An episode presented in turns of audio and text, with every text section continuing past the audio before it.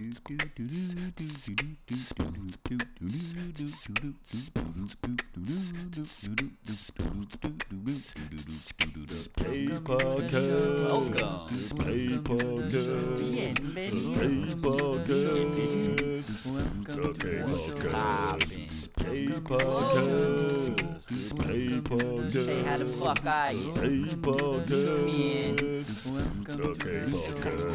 Space Podcast.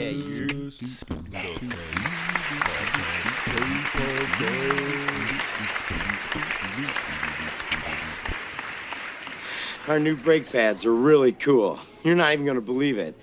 Like, um, let's say you're driving along the road with your family, and you're driving along, la la la, woo. And then all of a sudden, there's a truck tire in the middle of the road, and you hit the brakes. Whoa, that was close. now let's see what happens when you're driving with the other guy's brake pads. You're driving along, you're driving along, and all of a sudden the kids are yelling from the back seat, I gotta go to the bathroom, Daddy. Not now, damn it. Truck tire. Eh, I can't stop. Ah, help! There's a cliff. Ah, and your family screaming, Oh my God, we're burning alive! No, I can't feel my legs! In comes a meat wagon! And the medic gets out and says, Oh my God! New guy's in the corner puking his guts out. All because you want to save a couple extra pennies. And to me, it doesn't. Get out. Now. Do you validate? No. Okay, thank you. Oh my god. I just wanted to play that clip so when I said that shit, you would know what the fuck I was talking about because, oh my god. We actually have some motherfucking questions out here. Who would have thunking, huh?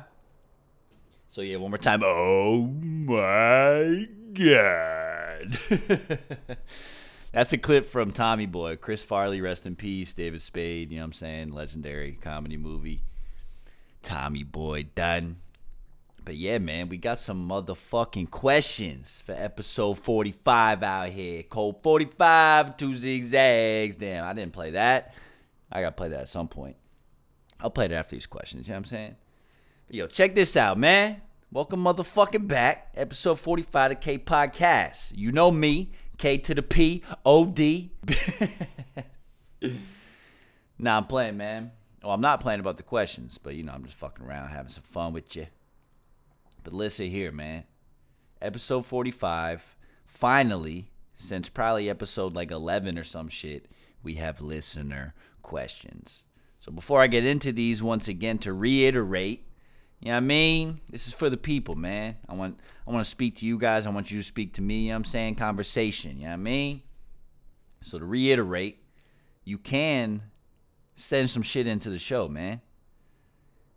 All you got to do is open your email, send to, click, you know what I mean? Type in the Real K Podcast. T H E R E A L K P O D C A S T. Done. No done in the email. Just for dramatic effect. At gmail.com, all right? Questions, suggestions for the show, shit that, you know what I mean? Maybe I should, you got recommendations, something I should do or something that I'm doing that you don't like. I'm going to tell you to fuck out of here. Maybe not. Maybe I'll take it into consideration. I don't know. Play it by ear. Depends. You know what I mean? Depends on your attitude, then. but listen, man. We got some questions. I'm going to read them right here, all right? It says, Hey, K Pod. Ashley here from West Palm Beach. I've got a couple of questions. Well, Ashley, I'm going to start off. You sound gorgeous, all right? I don't know. I can't see you through the email, through the computer, but you sound beautiful. All right? So we're starting off on a good note. All right, people? You know what I'm saying? This could be you, but you fucking up. Ashley took the crown right now. So Ashley, I'm gonna read your questions, all right? I appreciate I appreciate you, you know what I mean, sending in some shit. contributing. So Ashley asks, asks. It's such a shitty word to say. Asks, A S K S. Asks. Ashley asks, as an artist, how do you continue to learn in order to stay on top of things? Well, a great question. And honestly, I think the only answer is you never stop learning. Not even just as an artist, but as a person. But since you asked about artistry, we'll stick on that. You're kind of always learning. At least if you want to grow and be a better artist, you can stop learning and be a fucking idiot if you want. But that ain't me, all right? Uh, especially, I've learned with beat production.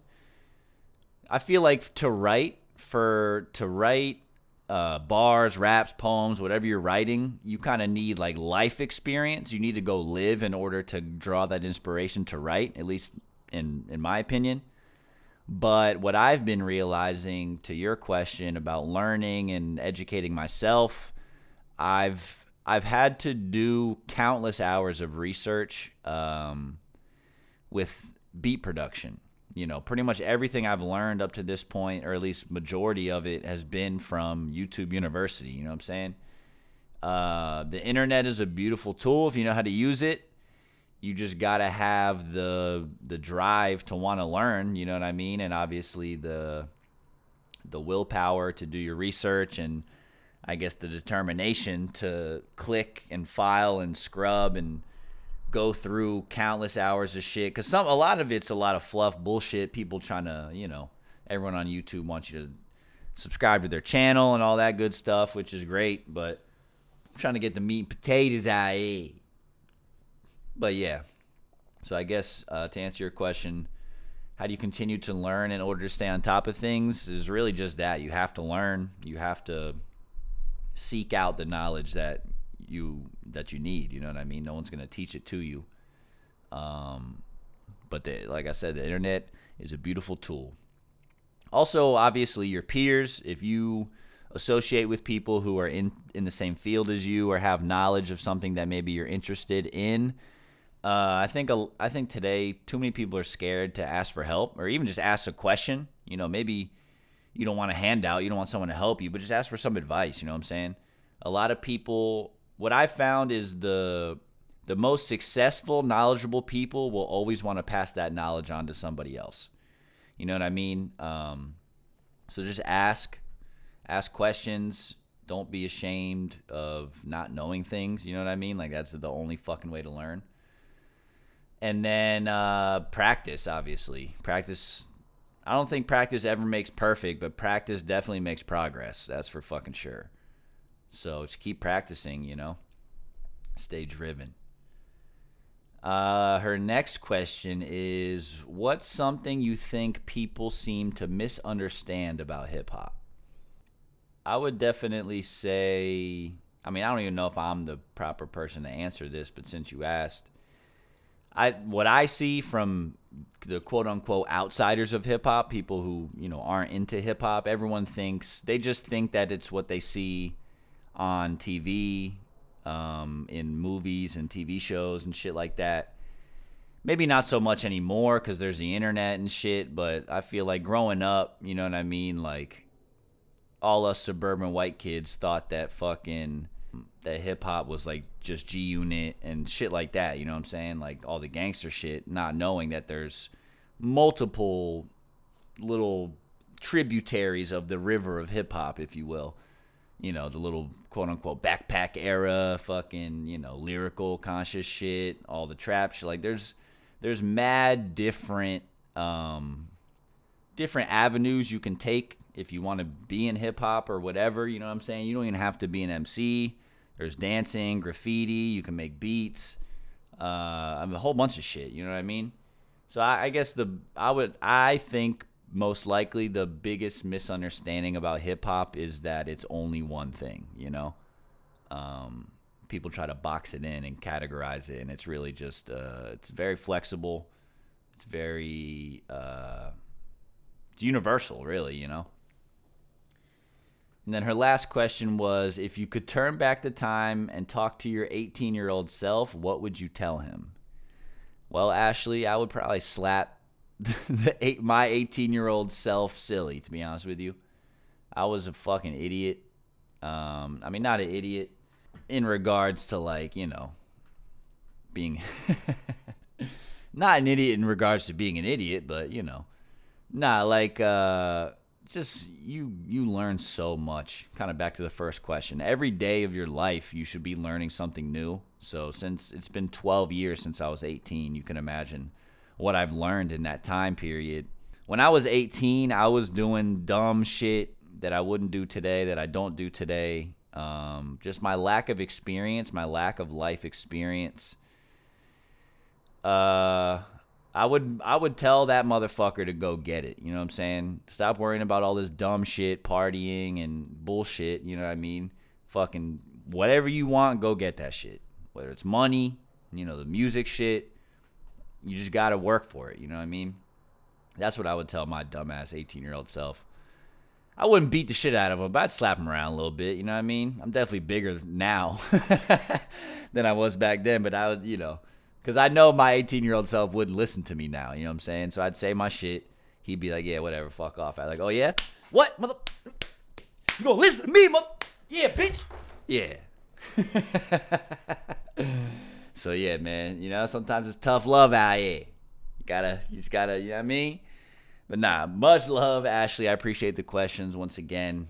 You sound gorgeous. If you're single, holla at the kid. You know what I mean? Give you a big old kiss on the mouth out here. but anyway, man, as I promised. Good morning, ladies.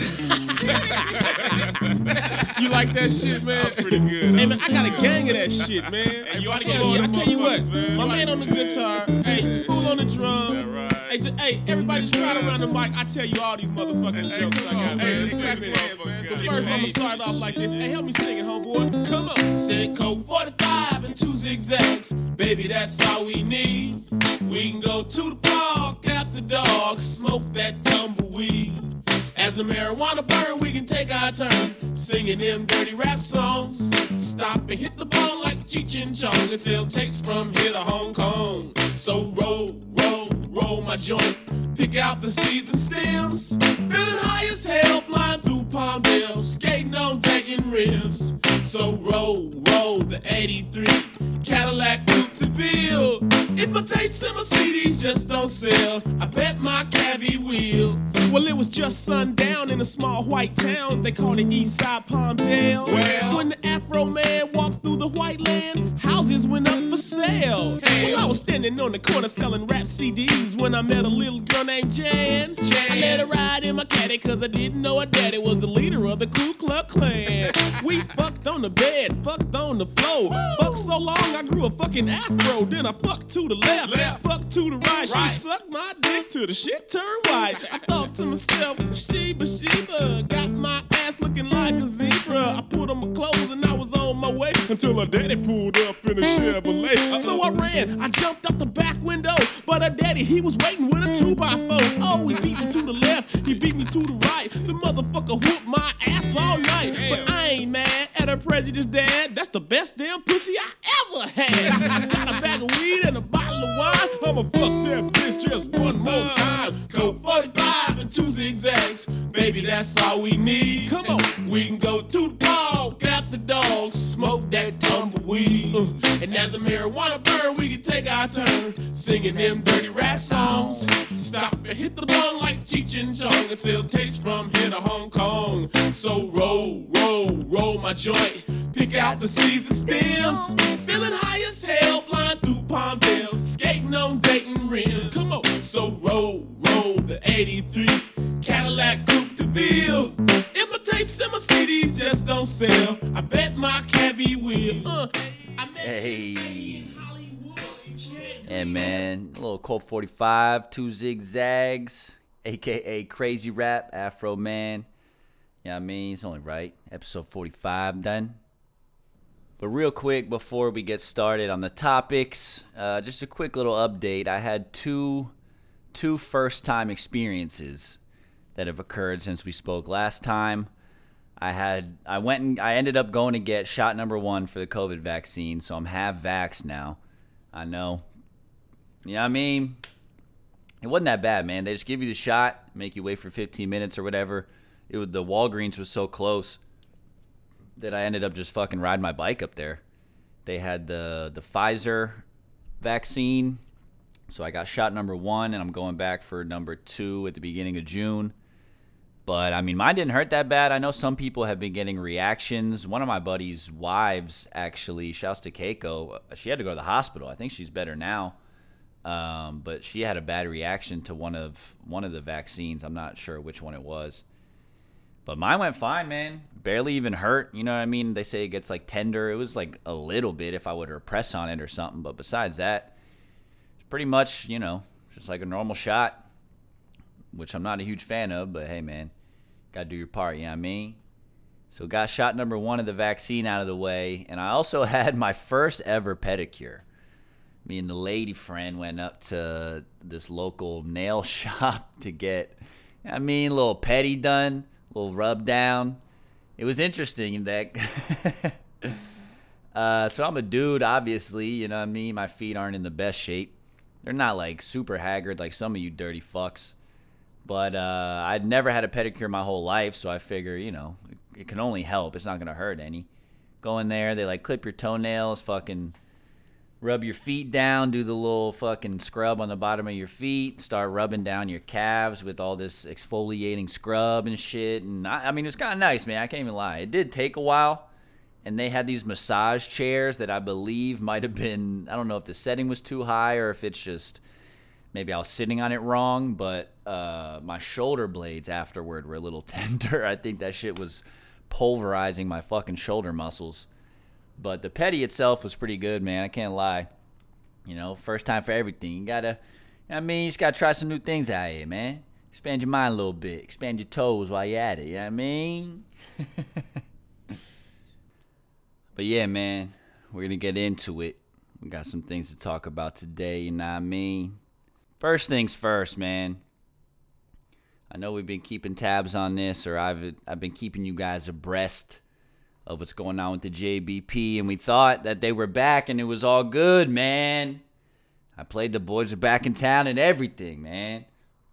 Busted out the big guns. But I don't know. It doesn't seem, you know, everything ain't always what it seems, you know what I mean? That's all I can say about that. Everything ain't always what it seems. Basically, I told you guys the JBP Joe Budden podcast with Rory and Mal and Parks.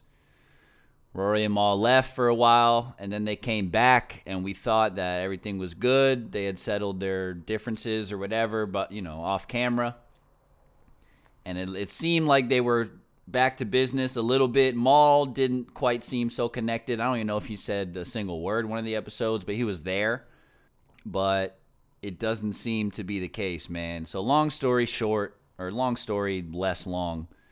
Joe gets on the pod. You know, Roy and Mal aren't there. Parks is still there. I think that's very important in this story. So Joe tells his side. He's basically saying Rory and Mal are kind of conspiring against him. They keep asking for accounting, and um, you know they're trying to like gain ownership of the show where they shouldn't, or blah blah blah. Goes on like that for a while saying that, you know, their personalities are causing so much friction apparently and they're asking questions that they quote unquote shouldn't ask that it's just you know it's causing arguments it's causing tension and stress. And you could tell i think i mentioned uh, rory kind of like in a friendly joking way inviting joe to fight a couple times but towards the end it, it seemed to get a little more serious. At least rory kind of seemed like he was serious when he was talking you know what i mean? So there was definitely tension building. Uh, Mal is usually a little better at kind of just keeping his cool and just remaining silent really. But so yeah they're gone. Joe kind of said you know they they keep asking questions that they're not entitled to answers for so uh, more or less they're out of here. What really befuddles me is Parks' stance on it. Um, I mean, he seems to back Joe fully, but at the same time, the arguments that Rory and Mal are making, you would think would impact Parks as well. Uh, their argument is they did a. I don't know if they're starting a podcast, but they did some separate YouTube thing where where they're kind of explaining in a video podcast what their side of the story, you know, what happened in their eyes. And basically, according to them, is the same situation, but that Joe's the bad guy, obviously. You know, they're both saying, yeah, we were asking about accounting, but he never gave us a straight answer. There was there was an error in accounting, and then after that was fixed, anytime we asked, like he would he was super defensive and all this stuff. So it definitely seems like miscommunication, whether lying's happening, you know, obviously I don't fucking know. Uh, that's between them.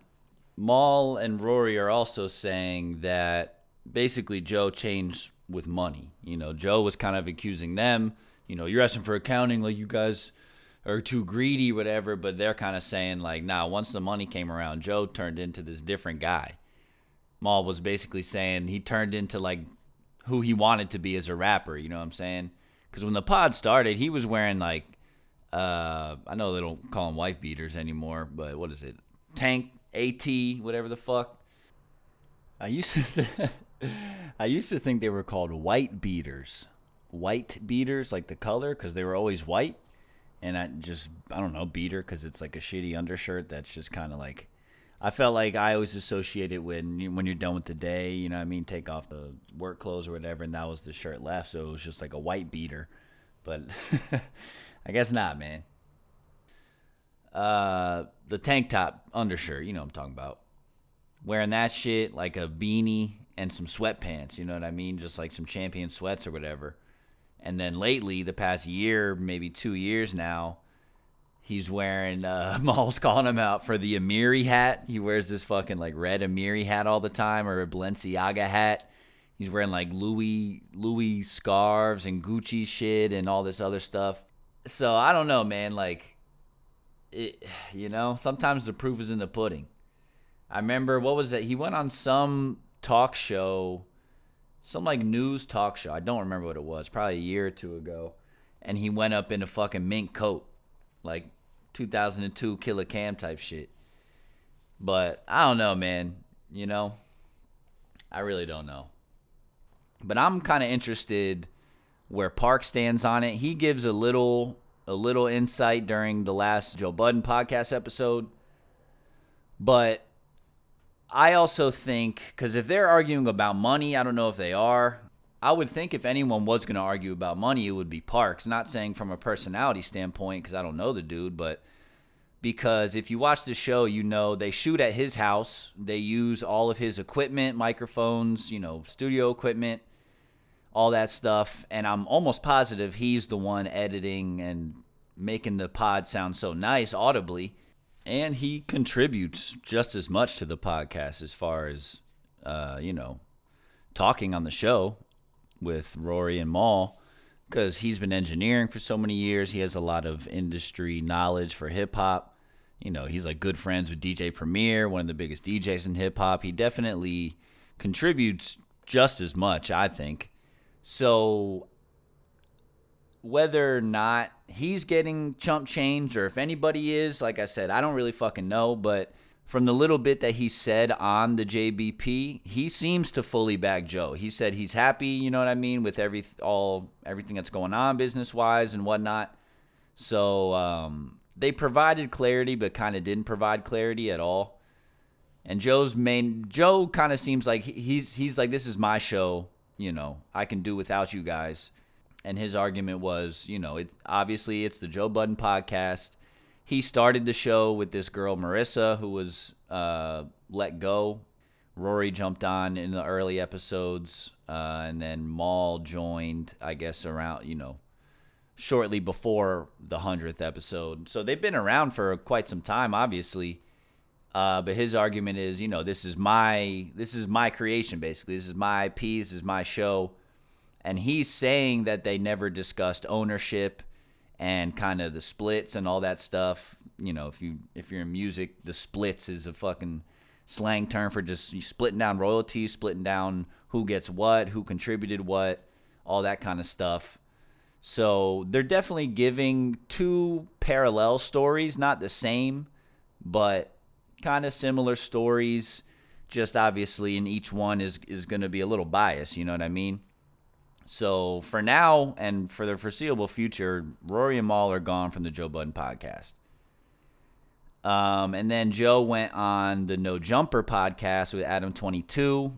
He they didn't really talk about that situation at all. Adam had kind of brought it up a couple times, but uh, they more so just focused on you know Joe's career and whatever. So I don't know, man. Like obviously, I don't know any of these people. A lot of people, including Rory and Mal, kind of are saying that Joe, you know, he's a control freak, he's a narcissist. Uh, I think Adam Twenty Two actually called him a narcissist to his face, and not in like an aggressive way, but they had a debate about it. He literally looked up the dictionary definition of narcissist and said, like, see, I'm not that. So I don't know, man. It's hard to tell. Like I see both sides of it. It's like if Joe's story's true, then it kind of seems like he's in the right. But obviously, on the flip side, when you listen to Rory and Mal's story, it sounds pretty legit as well. And if that's the true story, then you gotta you kind of have to be on their side. Like it, it's it's hard to tell, man, without knowing really what transpired behind closed doors and off camera, what the public eye can't see.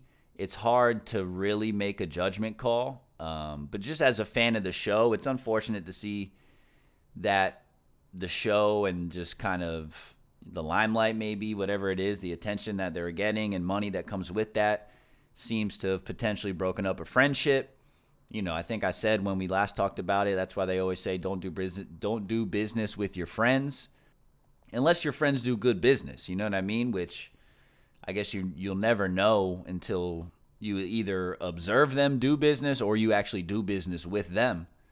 So it's kind of I don't know, it's a catch 22 a little bit, but I mean, it makes sense. If you're doing business with someone that you don't have a friendship with, you're probably not going to be as hesitant to like speak up and argue and debate things that you don't think is right or whatever because with your friends you're going to you know be a lot more likable probably you're just going to go with the flow more likely which is a lot of what rory and mal were saying too like oh i was just rolling with the punches you know because i figured this was my homeboy so he was he wasn't to fuck me over type shit. So it it kind of it can fuck you in the long run you know what i mean? Especially if your friend isn't doing good business which like i said you're not to know until you get fucked probably. So i don't know man. We'll see. That's still unfolding. But then this morning i saw i know i mentioned a while back. So let me backtrack a little bit Joe Budden has that podcast. I know I also mentioned that he has the Joe Budden Network that houses that podcast and the two other podcasts. See, the thing is, and the one with Karen Civil that I can't remember the name of. But I know I mentioned Olivia Dope, who was my favorite host on See the Thing Is, left a while back, like a couple months ago. She actually released a video today on her Instagram where she is essentially calling Joe out for um, sexual abuse, sexual harassment. I'm sorry and I don't want to I don't want to like air her out and play this whole video, but I do want to play a couple key points because it's interesting. A, the fact that I mean I know exactly what she's talking about because, like I said, I, I was tuned into that podcast, so I watched every episode, and I remember the episode she's talking about. Joe's essentially hitting on her on camera, but according to her story, they edited out some of it, which was pretty fucking inappropriate and I say all that to say he he has the podcast and he has the network, so he's essentially an executive now. He has employees, these women being some of his employees because he, you know, he started the podcast and he employs them. So the way he was talking to her as a employer to an employee 100% is super sketchy. You know what I mean? And I'm sure it happens all over America, unfortunately. So I guess that was kind of her point with coming out the, with the video. Like when this shit happens, women have to speak up. So shouts to Olivia Dope. Much love to her. Um, like I said, she seems to be doing her thing since she left. But he's hitting on her blatantly. You know what I mean? On camera. And this is his employee. Like if this is your homegirl or whatever, because she kind of says like we didn't have a friendship prior to this before I started this job So it's not like they had a history where he they had a rapport where he could like joke around with her like that. And obviously, I'm not condoning talking misogynistically in any way, shape, or form to women in general. But you know, when you got a homegirl or whatever, or a girl you know in a long time or some shit like that, you might make some jokes or some shit, whatever. But this was not that apparently. And like I said, on top of that, he employs her. So I'm gonna play a little bit of this video, uh, her explaining what happened and um, kind of just explaining why she left the other show, which also left me with the question. Um, the other two women, Bridget Kelly and Mandy B, seem to have, I mean, seem from the public eye, seem to have a great relationship with Joe, as well as Karen, who he also has made sexual comments about on his podcast, and the other chick, I think uh, Ming Lee. Um, like I said, from the public eye, it seems they all have great relationships, but obviously that doesn't excuse the way he spoke to Olivia, and that doesn't excuse the way she felt about it. You know what I mean? Like you can't dictate how you're making someone feel with your words. He might have thought it was all fun and games and whatever, but obviously she didn't. She fucking left. So I'm gonna play this. And I want to lead by example and let her know that that is not how somebody should speak to you. And that also is a situation where if somebody does cross that line, you have to speak up. She's talking to her Everything daughter. that transpired in that episode happened while we were recording. Um, some of it was edited out, some of it did stay in there, and I'm going to reiterate the timestamps of how everything transpired. I'm gonna go ahead and start from 13 minutes and 48 seconds. Joe calls me out by saying, I've never reached out to him privately or personally. Um, this information is important to this entire scenario because it proves my lack of familiarity with this person. And that is what makes everything that transpired after that so uncomfortable. Even though I tried my best to laugh through it, to not, like I said, dampen the mood of the room while we were recording. At 1434, 14 minutes 34 seconds, there's an edit in the recording because Joe says him and I should speak more because, quote, he's been wanting to fuck me since we've met. Everyone in the studio, including production staff, laugh uncomfortably while one of my co hosts confirmed that to be true. I am mortified by this revelation, not only because it's revealed while we are amongst the presence of all of the production staff, but it's also being done while we are also recording audio as well as visual. That scene was cut out and it jumps to Joe repeating, We should speak more because we have the least dialogue.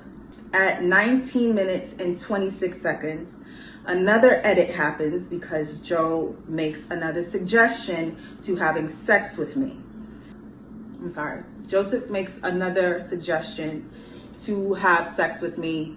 That scene is edited out, and what is shown in right after that is me closing my eyes, saying no, and then he says, never mind.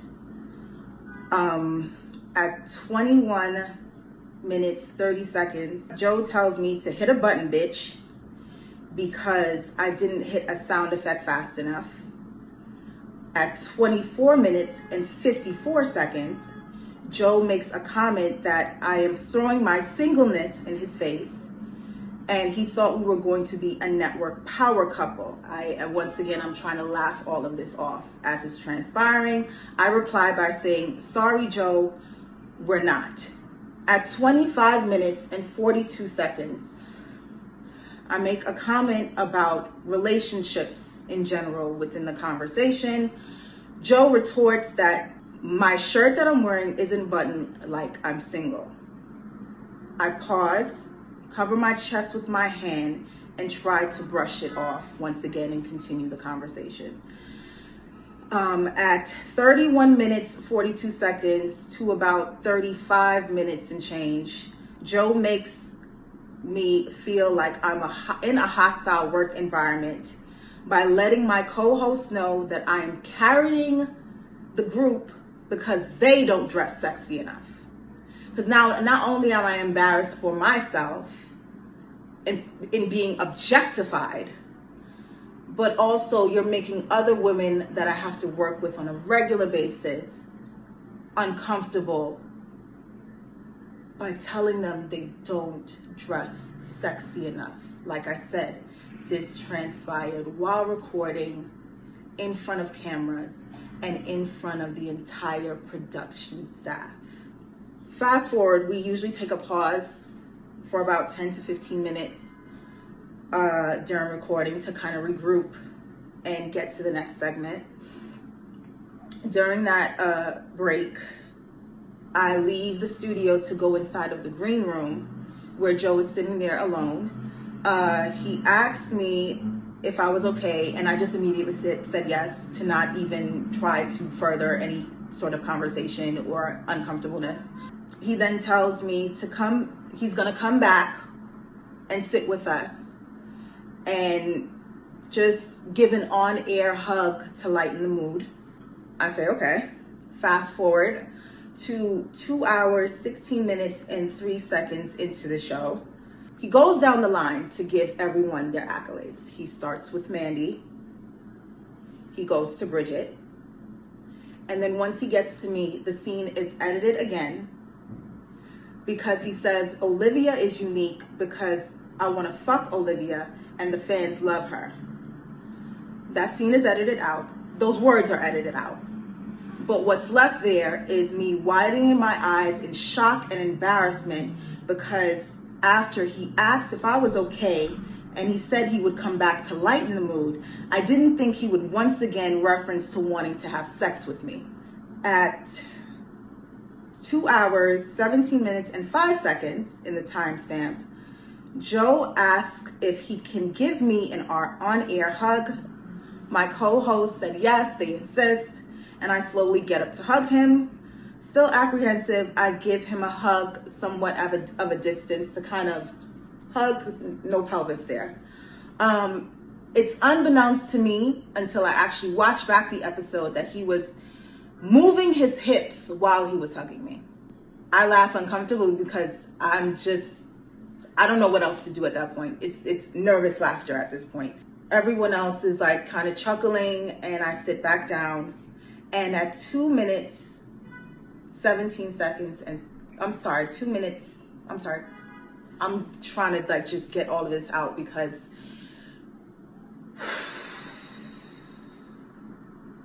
at 2 hours 17 minutes and 38 seconds after I sit down after the on air hug, I grab the microphone and I say, This is uncomfortable.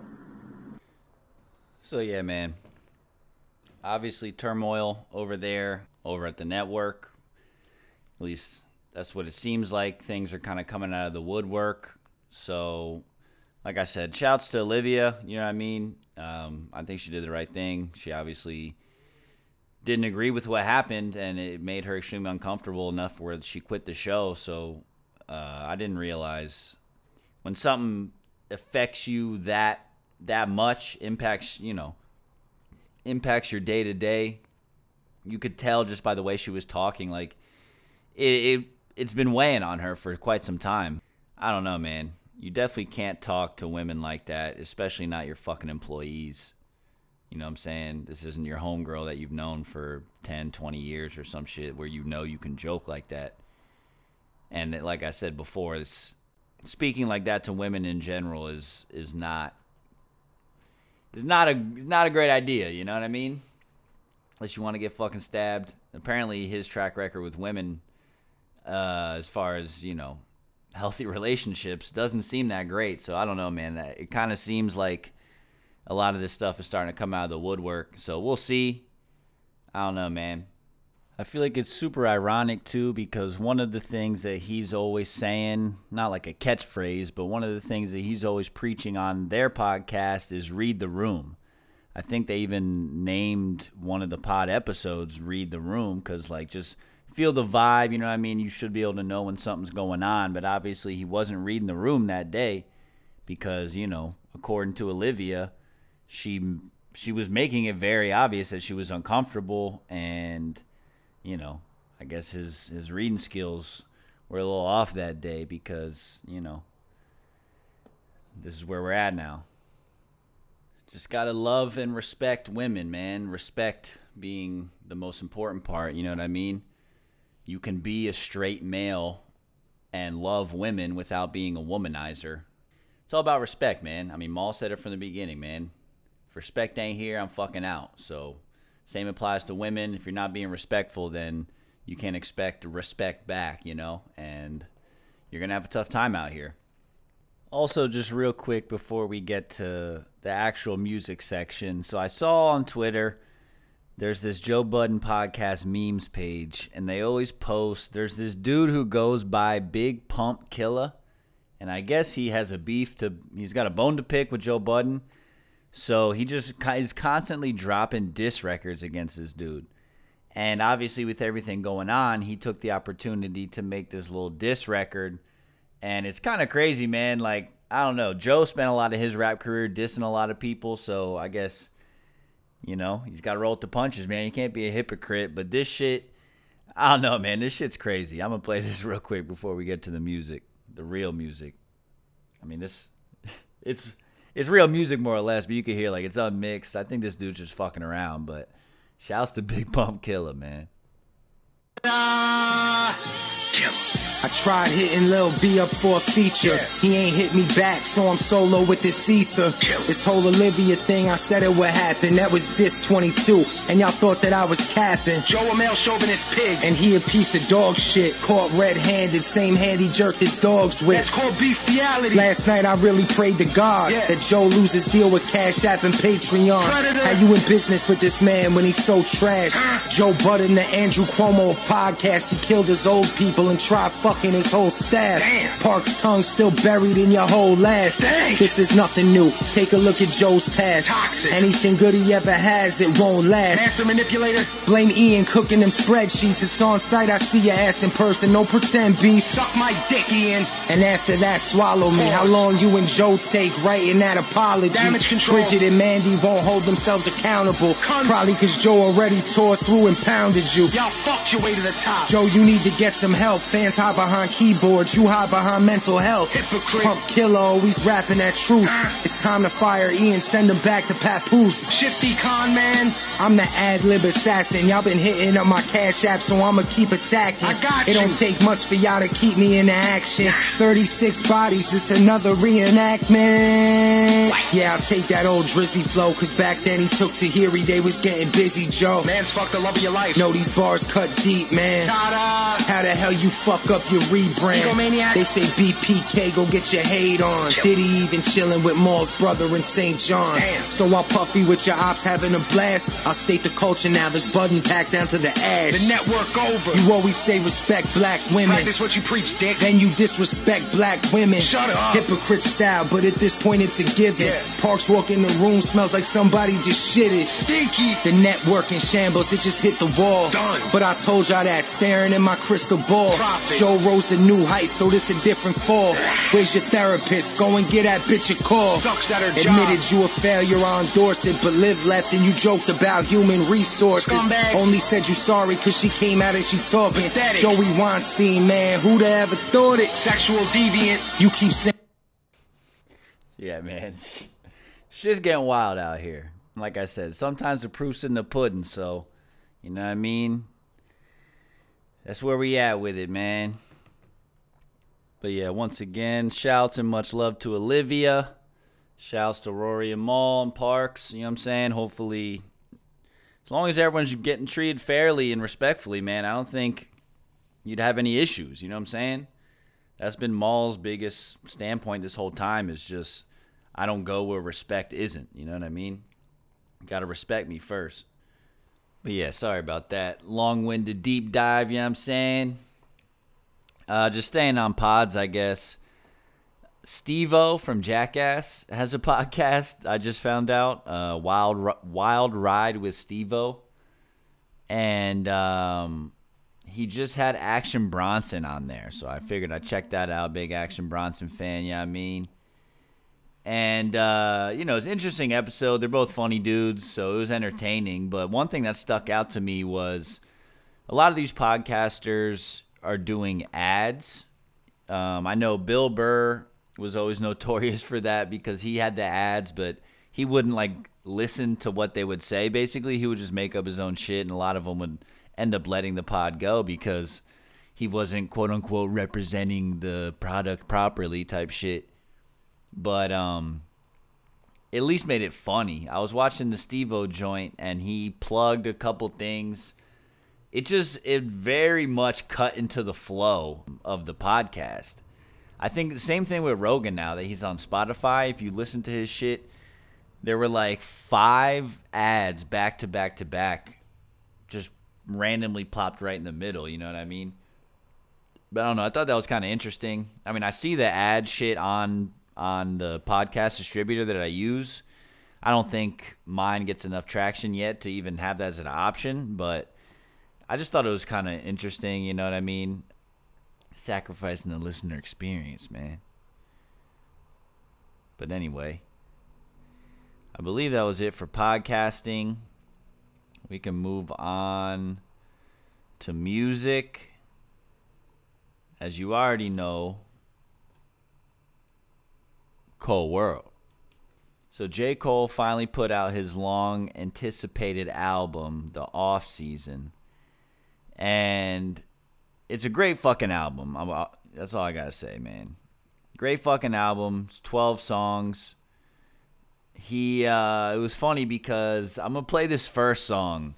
He starts it off with like I mentioned earlier, Killa Cam, and it just threw me off because I clicked on this shit and it came on like sounding like a Cam song. So I was like, yo, did I click on the wrong fucking album?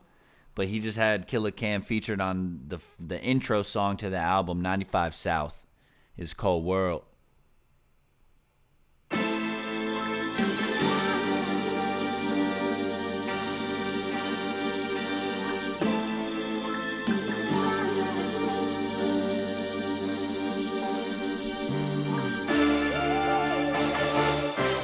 Killer, it's the off season. Let's keep it tall. Y'all ain't fucking with my man. And don't check your watch, you know the time. Cole World, Killa Cam. Niggas is fucking Yeah, finished. this shit too easy for me now. Nigga Cole been going plat since back when CDs was around. What you sold, I tripled that. I can't believe these fucking clowns. Look how everybody clapping when your 30 song album do a measly hundred thou. If I'm betting on myself, then I completely double down. If you hated on a nigga, please don't greet me with a pound. I be staying out the way, but if the beef do come around, could put an M right on your head. You Luigi brother now. Trace my steps all in this game. You can see we cover ground. Back and forth from NC to New York when Jeezy had the crown. Vivid memories. Niggas start to squeeze, we ducking down. So many shells left on the ground and make the Easter bunny proud. I get up. Dust my clothes off. Sleep is the cousin of death. No plans to doze off. The streets that don't come with a rep. I never soul soft. Just creep where the hustlers crept and got they O's off. You reach niggas up and like Steph to blow your nose off. Kazoom tight and then resume flight as if it never happened. Shit we witnessed full of so much sickness. Angels shedding tears in heaven. Word to Eric Clapton. Off this clever rapping. Bitch, my pockets gon' forever fatten. They gon' forever fatten. See? Cole World. try to tell niggas, they act like they don't even fucking speak English. Bitch, my pen of the paper's lethal. I'm sending them straight to. The the nigga that made them peep the Reaper creeping on you. The sin of failure reeking on you. Check your genitalia. Pussy niggas bleeding on yourself. Fucking with Cole is bold, but it's impeding on your health. All your niggas eating off your wealth. All my niggas feeding all they selves, and it feels swell. Krispy Kreme dreams. Sometimes my dogs wanna kill 12. Uh. Cause they steady harassing. We seen dilemmas like Nelly and Kelly that end in the deadliest fashion. My young niggas nutty, they blasting. Bullets be humming like Cudi, but one of your hoodies spaghetti splashing. All over the driveway, y'all talking on sideways. Shots popping off y'all laid down. Cops chalking off y'all legs now. Shit. God watch hey Yahweh. My niggas look up to the sky like we sending in Yahweh. We sending in Yahweh. That's what the fuck I'm talking about. Y'all see what the fuck going on out here? Killer, Harlem, I-95 shit, Carolina, 2-6, stand up, nigga.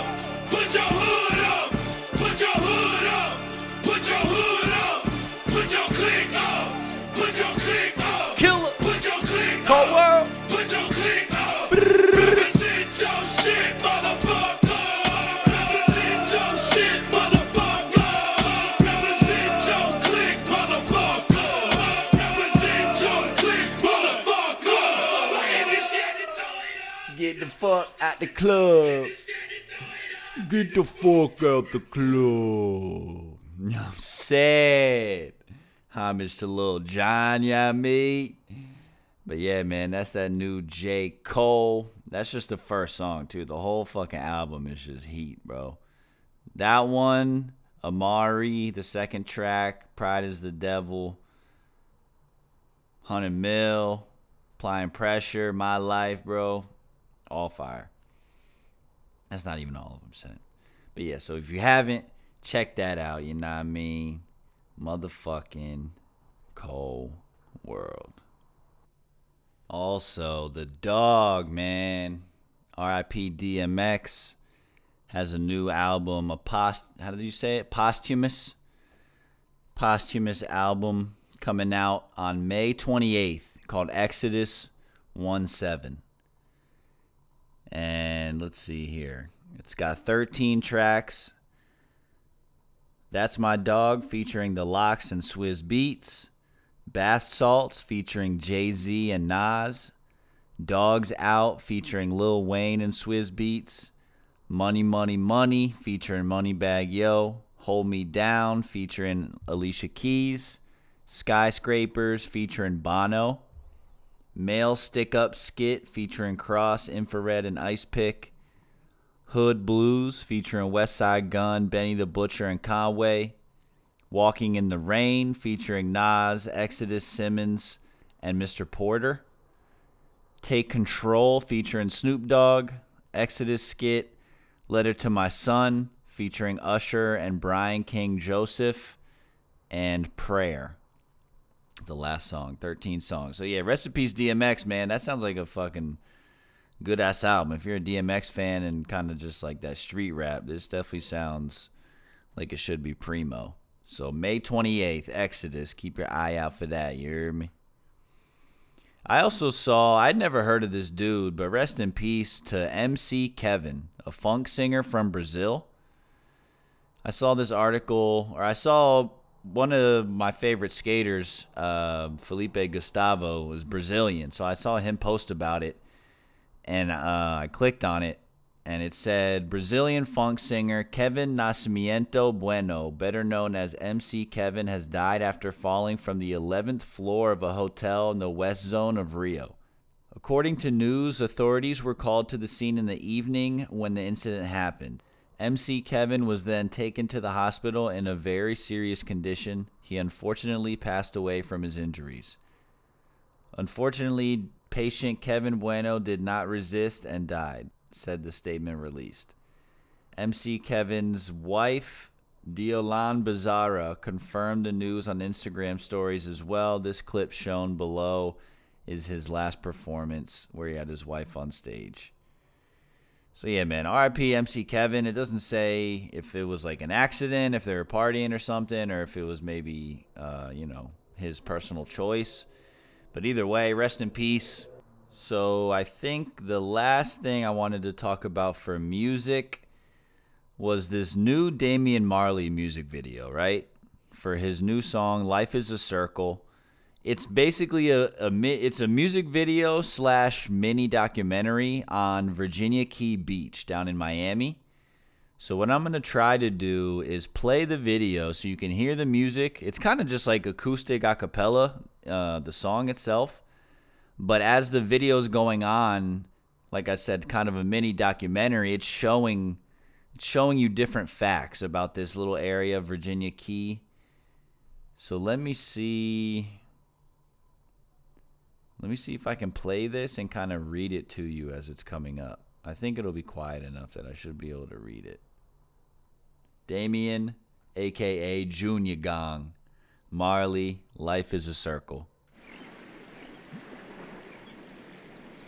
So it says In the segregated South, black people rarely had access to beaches. Following a series of protests and wade ins in 1945, historic Key Beach Park became Miami's first quote unquote colored only beach. However, the beach wasn't just for African Americans, marginalized communities like Jamaicans, Cubans, Caribbean islanders, and South Americans felt at home there too. Life is a circle that goes round and round. Mine's not a circus, and I'm not your clown. In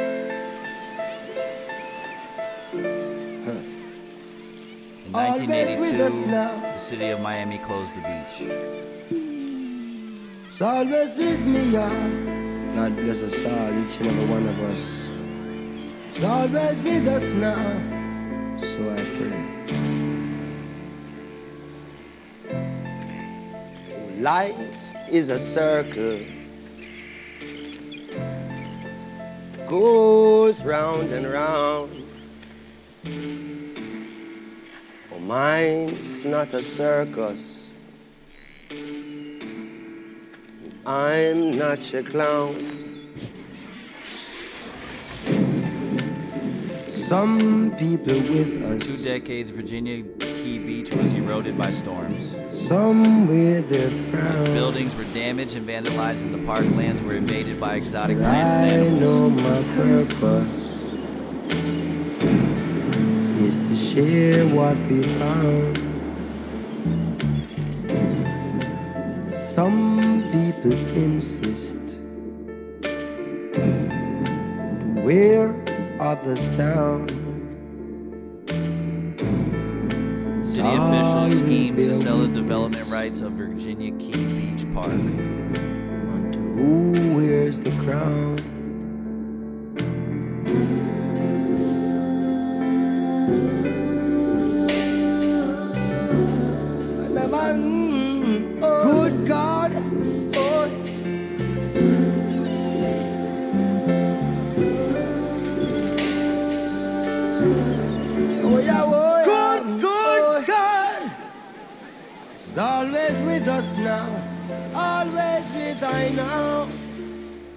Never let us down, never let I down. It's always with us now, always with I now. Never let us down, never let I down. Oh, A coalition formed among no Miami's master. grassroots activists. We're They protested plans for commercial development and called for a complete restoration of Virginia Key Beach. don't run no border. No wall, nor no fence. So crime and disaster is all in pretense. Man too out of order. Too much ill intent. Oh, oh, when will the starters make way for the bench? Mm. And when will the martyrs justice for their flesh. In 08, the coalition known as the Virginia Key Beach Park Trust reopened the park to the public. Good God.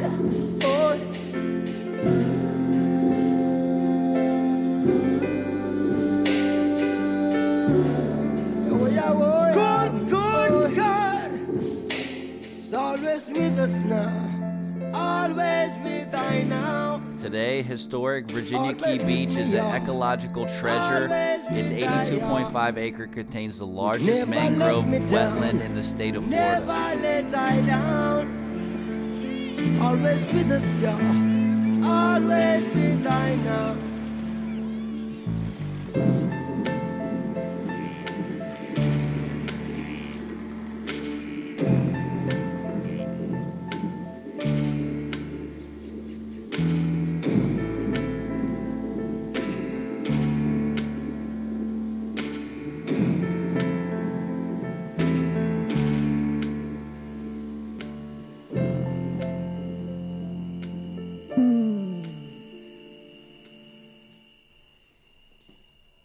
Man, I just thought that was super dope. Shout out to Damian Marley. Shout out to historic Virginia Key Beach. Shout out to the city of Miami.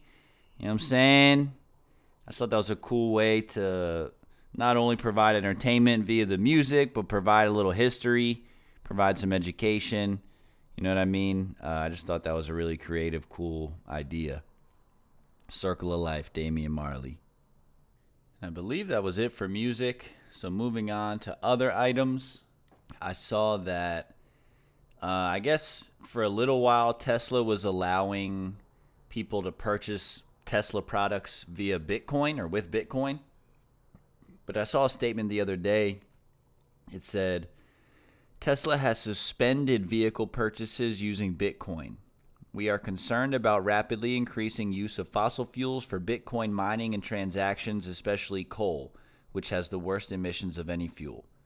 Cryptocurrency is a good idea on many levels, and we believe it has a promising future, but this cannot come at great cost to the environment. Tesla will not be selling any Bitcoin, and we intend to use it for transactions as soon as mining transitions to more sustainable energy. We are also looking at other cryptocurrencies that use less than 1% of Bitcoin's energy slash transaction. So, yeah, I mean, I thought that was interesting. Um, also, because Elon Musk, you know, the head of Tesla, has been talking so much and pushing this Dogecoin so much. So I, I don't know if that's coincidental, you know what I'm saying, or if it's really due to environmental factors. But if you got Bitcoin, you're looking to buy a Tesla, looks like it ain't happening. So sorry, son. Sorry about that, done. I also saw shouts to Jaden Smith. Talked about Willow not too long ago, but this article said Jaden Smith is turning his I Love You food truck into a restaurant. The multi hyphenate's new endeavor will distribute food to displaced people in Los Angeles, similar to his food truck. It's for homeless people to get free food, Smith told the outlet.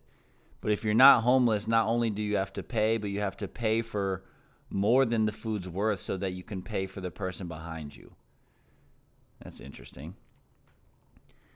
Smith launched this I Love You food truck two years ago in LA's Skid Row area. News of his philanthropic restaurant also follows Smith's announcement about his involvement in New Balance's We Got Now campaign. Through the campaign, the footwear company will highlight Smith's Water Box project, which provides access to clean water in underserved communities. The reason I wanted to do it is because I feel like it has a bigger message of we got now, like the culture has now, the youth has now, he said to Billboard. The youth is going to take over and really change and bring something different for the future of the world. Through Just Water, Smith and his organization co founder Drew Fitzgerald also launched 501c3 which is a new type of nonprofit for a younger generation focused on energy, food, water, and shelter, according to its website. The organization is all about giving back to the community and specifically serving the black and brown communities that are disproportionately affected by these issues, Smith said. The 22 year old didn't disclose where his I Love You restaurant will be located or when it's set to open. Damn, he's only 22 and he's doing all this shit. Shouts to Jaden Smith, man. You know what I'm saying? Going back to earlier, like when I was smacking the shit out of my 18 year old self, my 22 year old self definitely wasn't doing any shit like this either. So shouts to Jaden Smith. That's very admirable. You know what I mean? Trying to get clean water to folks, trying to get food to those who can't afford it. Uh, you like you like to see shit like that. You know what I'm saying? So shouts to Jaden. What else do we got over here? I also saw this story from Oklahoma that I thought was kind of interesting. It said Oklahoma is an open carry state with stand your ground laws. Oklahoma also allows growing cannabis for a small permit fee. The license application fee for growers, processors, and dispensaries is $2,500. This man's permit had expired, and the state is and the state is saying his grow was illegal. In most states, first degree murder is defined as an unlawful killing that is both willful and premeditated, meaning that it was committed after planning or lying in wait for the victim. So the question is how long should a permit be allowed to be expired before someone is charged with murder for defending their home slash business? As the trial date for an Oklahoma veteran and father charged with first degree murder after defending his marijuana business grows closer, his family and friends have rallied to his defense. LaRue Bratcher, a 34 year old father of five, remains behind bars nearly one year after he fatally shot a man trying to burglarize his grow shop, Premium Smoke LLC, located in Oklahoma City. Someone broke into his place. Bratcher's uncle, Derek Neighbors, said at a Saturday rally for Bratcher. He didn't go out looking for trouble. He was in his own place of business. His trial is set to begin to begin later this month. I don't know why it's posted down here, but the heading was quote unquote, he didn't go out looking for trouble. Oklahoma community rallies for black father charged with murder for shooting white burglar breaking into his business. Um, yeah, I, I just thought that was interesting. I mean, even if the permit's expired, I'm sure the business is still in your name, expired or not. You know what I mean? And it sounds like Oklahoma is a stand open carry and stand your ground state. So, you know, it seems like he was abiding by the fucking law. You know what I'm saying? So, uh, much love to the Bratcher family. Hopefully, Oklahoma. I've never been to Oklahoma, but hopefully uh, they come around on that and see that you know they fucked up. But staying on cannabis, actually, I saw this other article that I thought was worth mentioning. Republican co chairs of the Congressional Cannabis Caucus unveiled a bill on Wednesday to federally legalize cannabis, but which contains zero considerations for amending the wrongs of prohibition. Republican co chairs of the Cannabis Caucus on Wednesday introduced a bill to remove cannabis from the Federal Controlled Substances Act, issue rules for sales one year after enactment, allow financial institutions to serve cannabis companies in non legal states, and direct the Department of Veteran Affairs to recommend cannabis. The Common Sense Cannabis Reform for Veterans, Small Businesses, and Medical Professionals Act, sponsored by Representatives Dave Joyce of Ohio and Don Young of Arkansas, would also require the National Institutes of Health to conduct studies on cannabis impairment and how cannabis can be used for pain management. Those studies, along with a report to Congress, would be required within two years of enactment. In a statement, Stephen W. Hawkins, interim president and CEO of the U.S. Cannabis Council, said it is incredibly encouraging to see Republican leadership to end the federal prohibition and criminal, criminalization of cannabis. Young said that the Fed's outdated cannabis policies have stood in the way of both individual liberty and a state's 10th Amendment rights. Joyce described federal prohibition as neither tenable nor the will of the American electorate. My legislation answers the American people's call for change and addresses our state's need for clarity by creating an effective federal regulatory framework for cannabis that will help veterans, support small businesses and their workers, allow for critical research, and tackle the opioid crisis, all while respecting the rights of states to make their own decisions regarding cannabis policies that are best for their constituents, Joyce said in a press release. The legislation is also backed by the National Medicinal Cannabis Coalition and the National Cannabis Roundtable. The measure was referred to the committees on Energy and Commerce, Judiciary, and Financial Services. So that would be dope. You know what I mean? Federally legalize, legalize it. Little Peter Tosh. That would be nice. You know what I'm saying? I think I mentioned I'm actually going up to Brooklyn this weekend where it is legal now. So you know your boy gonna be blowing down that funky stuff, man. But it'd be nice to be able to do it in my home state, Florida, as well. You know what I'm saying? But rest in peace, Peter Tosh. I mean? Smoke some, bitch.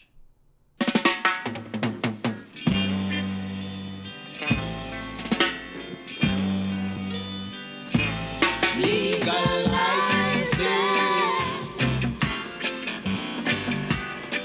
Don't criticize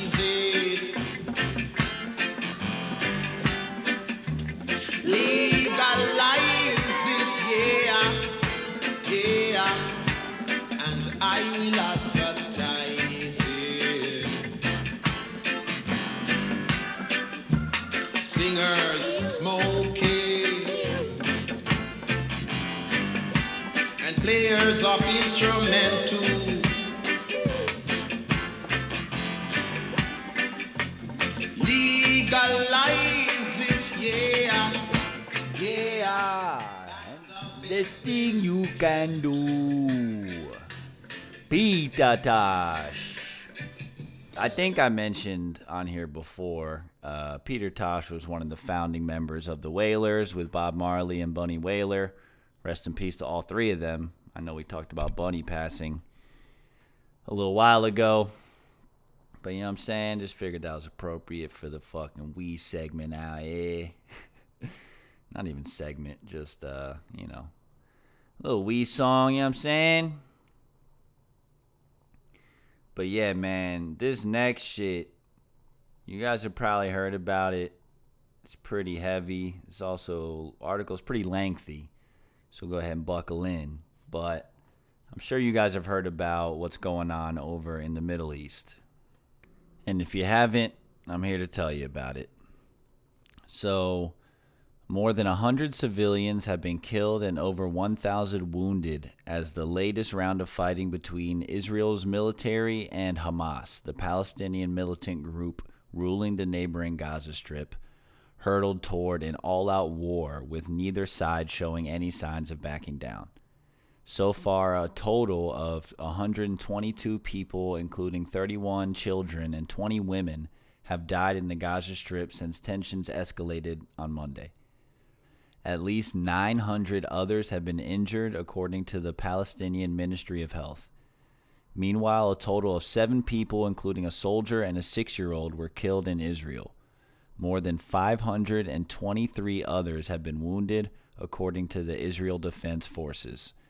An eighth Israeli citizen, an 87 year old woman, also died after falling while on her way to a bomb shelter, according to the Israeli Emergency Services. Friday marked the fifth straight day of fighting between the two sides amid growing fears that Israel's military would launch a ground invasion of the Gaza Strip. The IDF said early Friday that ground forces, including tanks and artillery, were now firing into the blockaded Palestinian territory from the Israeli side of the border, while aircraft continued to strike targets. The IDF said there were currently no Israeli boots on the ground in the Gaza Strip after a spokesperson erroneously told ABC News that troops had entered the territory.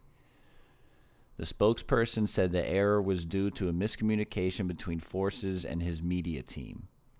Nevertheless, the deployment of ground troops along the border signaled an escalation in the ongoing conflict, which is reportedly the worst outbreak of violence between Israeli forces and Hamas since a 50 day war in the summer of 2014. The last word was not said, and this operation will continue as long as necessary. Israeli Prime Minister Benjamin Netanyahu said in a statement early Friday. Hamas, which gained a majority in the 2006 Palestinian legislative election and took control of the Gaza Strip in 2007 after battling rival Palestinian forces, began firing a barrage of rockets toward Israeli territory on Monday evening. In response, the IDF unleashed hundreds of airstrikes aimed at what is said were Hamas and other terror targets in the Gaza Strip, a 140 square mile territory where 2 million Palestinians have lived under a blockade imposed by neighboring Israel and Egypt since Hamas seized power. The IDF said that Hamas and Islamic Jihad, a smaller Palestinian militant group, have fired more than 1,750 rockets from the Gaza Strip into southern and central Israel since Monday, of which approximately 300 misfired and exploded inside the Palestinian territory. Israel's air defense system, known as the Iron Dome, has intercepted 90% of the rocket attacks, according to the IDF. The fact that there aren't more casualties in Israel does not mean that Hamas isn't trying to kill Israeli civilians, the IDF said in a statement Friday morning.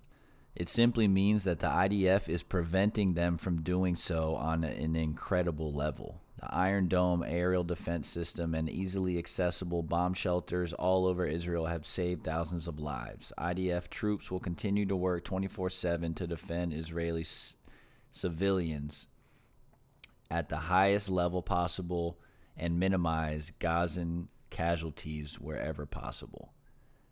The rockets were aimed at various Israeli cities, including Jerusalem and Tel Aviv, with some striking multiple homes as well as a school, a, a hospital, and a bus, according to the IDF. Hamas, claiming to be defending Jerusalem, has said that Israel bears responsibility. The group aims to establish an independent Palestinian state that includes parts of modern day Israel. It's the Israeli occupation that set Jerusalem on fire and the flames reached Gaza, Hamas's exiled leader, Ismail Haniyeh, said in a televised address earlier this week. And I'm sorry, I'm sorry, I know I'm, I'm butchering these names.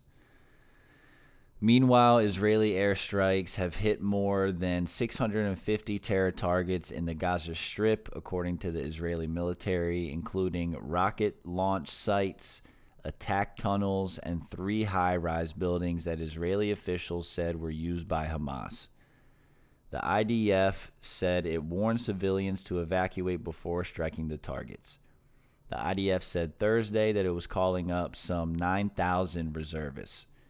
As Israeli troops began amassing at the Gaza frontier that night, the IDF ordered all, all Israelis living at the border to go into their safe rooms and remain in there until further notice.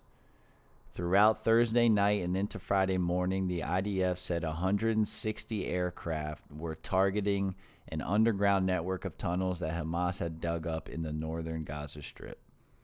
The Israeli airstrikes have killed a total of more than 100 Hamas and Islamic Jihad operatives, including several high ranking officials, according to the IDF.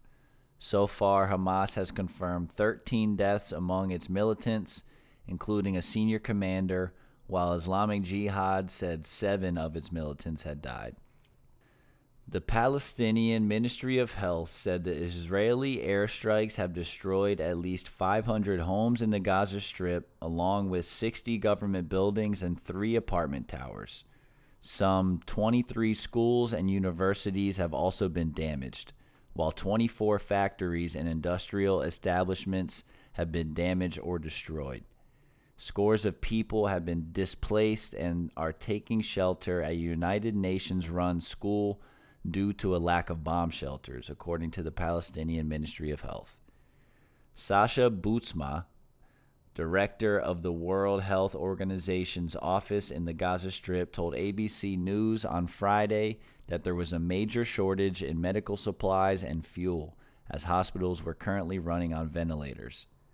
The United States has deployed its Deputy Assistant Secretary of State for Israel and Palestinian Affairs, Hady Amr, to the Middle East to meet with leaders from both sides in the coming days. President Joe Biden had a telephone call with Netanyahu on Wednesday, while U.S. Secretary of State Antony Blinken has spoken to leaders on both sides. Israel and the U.S. both consider Hamas a terrorist organization. The U.S. government has voiced support for a two state solution in the Israeli Palestinian conflict, which would create an independent Israel and Palestine. Conflict between Israelis and Palestinians has raged on for decades, but tensions have heightened in recent weeks over a long running legal battle on the potential expulsion of Palestinians from their Jerusalem homes. Hundreds of thousands of Palestinians fled or were displaced from their homes during a war that accompanied Israel's creation in 1948. Some Palestinian refugees were rehoused in East Jerusalem by the Jordanian government in the 1950s before Israel captured the city from Jordan during the 1967 war. Now, several Palestinian families are facing possible eviction from land that Jewish settlers claim they lost to Arabs during the 1948 war. Israeli law allows citizens to take back such land, but it does not allow Palestinians to do the same. On Sunday, the Israeli Supreme Court decided to delay a ruling on the case by up to 30 days after the Attorney General requested more time to review.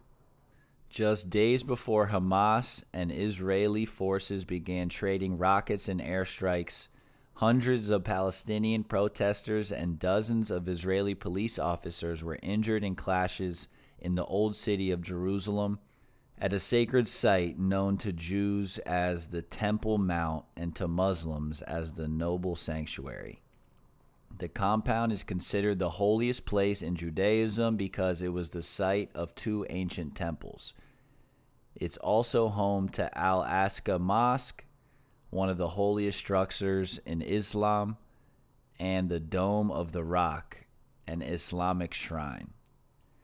Dozens more people and officers have been injured in recent days amid wide scale riots and violence between Arabs and Jews on the streets of various Israeli cities, according to Israeli police. Israel's prime minister has condemned the rioting and violent clashes as unacceptable. Nothing justifies the lynching of Jews by Arabs, and nothing ju- justifies the lynching of Arabs by Jews, Netanyahu said in a statement Wednesday. Mass protests have also broken out across the West Bank, a landlocked territory that Israel captured from Jordan, along with East Jerusalem and the Gaza Strip during the 1976 war. Palestinians want to include the West Bank, East Jerusalem, and the Gaza Strip in their future state. Ten Palestinian protesters were shot and killed in clashes with Israeli security forces in the West Bank on Friday. More than 600 others were injured by live ammunition, including several critically, according to the Palestinian Ministry of Health. So, yeah, dude, I mean, shit is real out there, you know what I mean? Much love to everyone in the Middle East, in Israel and Palestine, specifically, obviously, the Gaza Strip area. I mean, I don't know much about, you know, the politics behind it besides what we heard in the article and everything, but I know that that shit's been going on forever. You know what I mean? It's like the never-ending fucking war out there. But yeah, much love to everybody out there. Hopefully, you know. I always thought it. I don't know. I always thought it was over oil, but apparently it's over. You know, political shit and just sounds like long-standing beefs. You know what I mean? That were never fully resolved.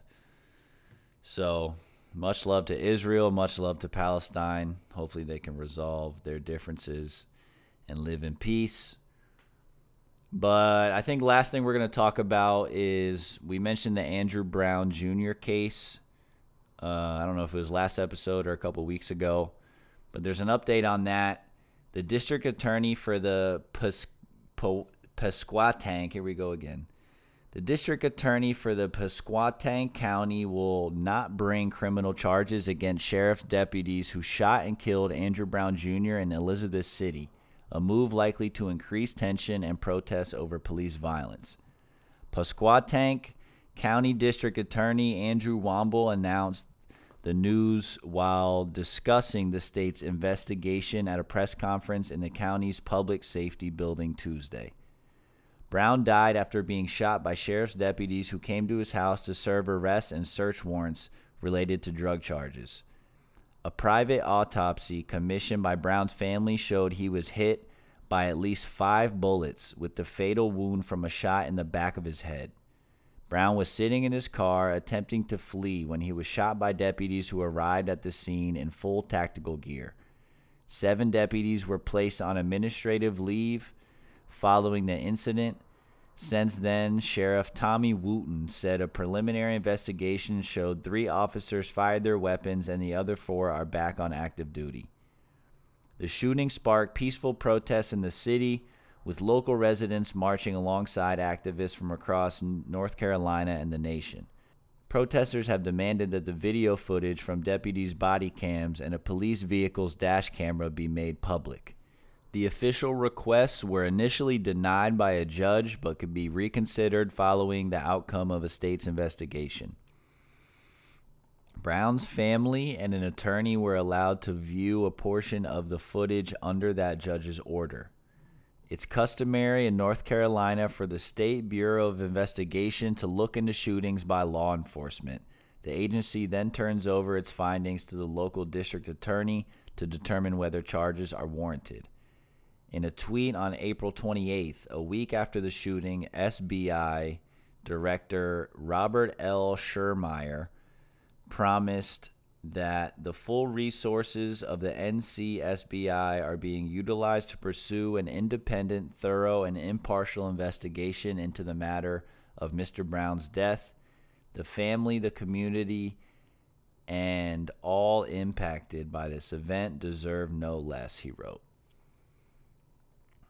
But it sound that was all there was for the article, but it sounds like they're not getting charged at least for the time being, which is fucked up. I mean, it was a shot to the back of the head is nothing you know, I feel like that that can't be just a coincidence. It just I mean, it could happen, I guess, you know what I mean? Anything can happen, but shot to the back of the head sounds more like, you know, they shot him and then they went up and make sure he was dead, fucking plugged one in the back of his head like some mafia shit. But obviously, I wasn't there, so I don't know. But once again, rest in peace, Andrew Brown Jr. Much love to his family. But I think uh, I think that's gonna wrap it up for episode 45, man. Appreciate you guys hanging in hanging in there with me. You know what I'm saying this might have been the the longest episode thus far. We're at like almost an hour and a half, not quite, but shit. But yeah, man, I appreciate you guys hanging in there with me, man. Once again, episode 45, the K motherfucking podcast.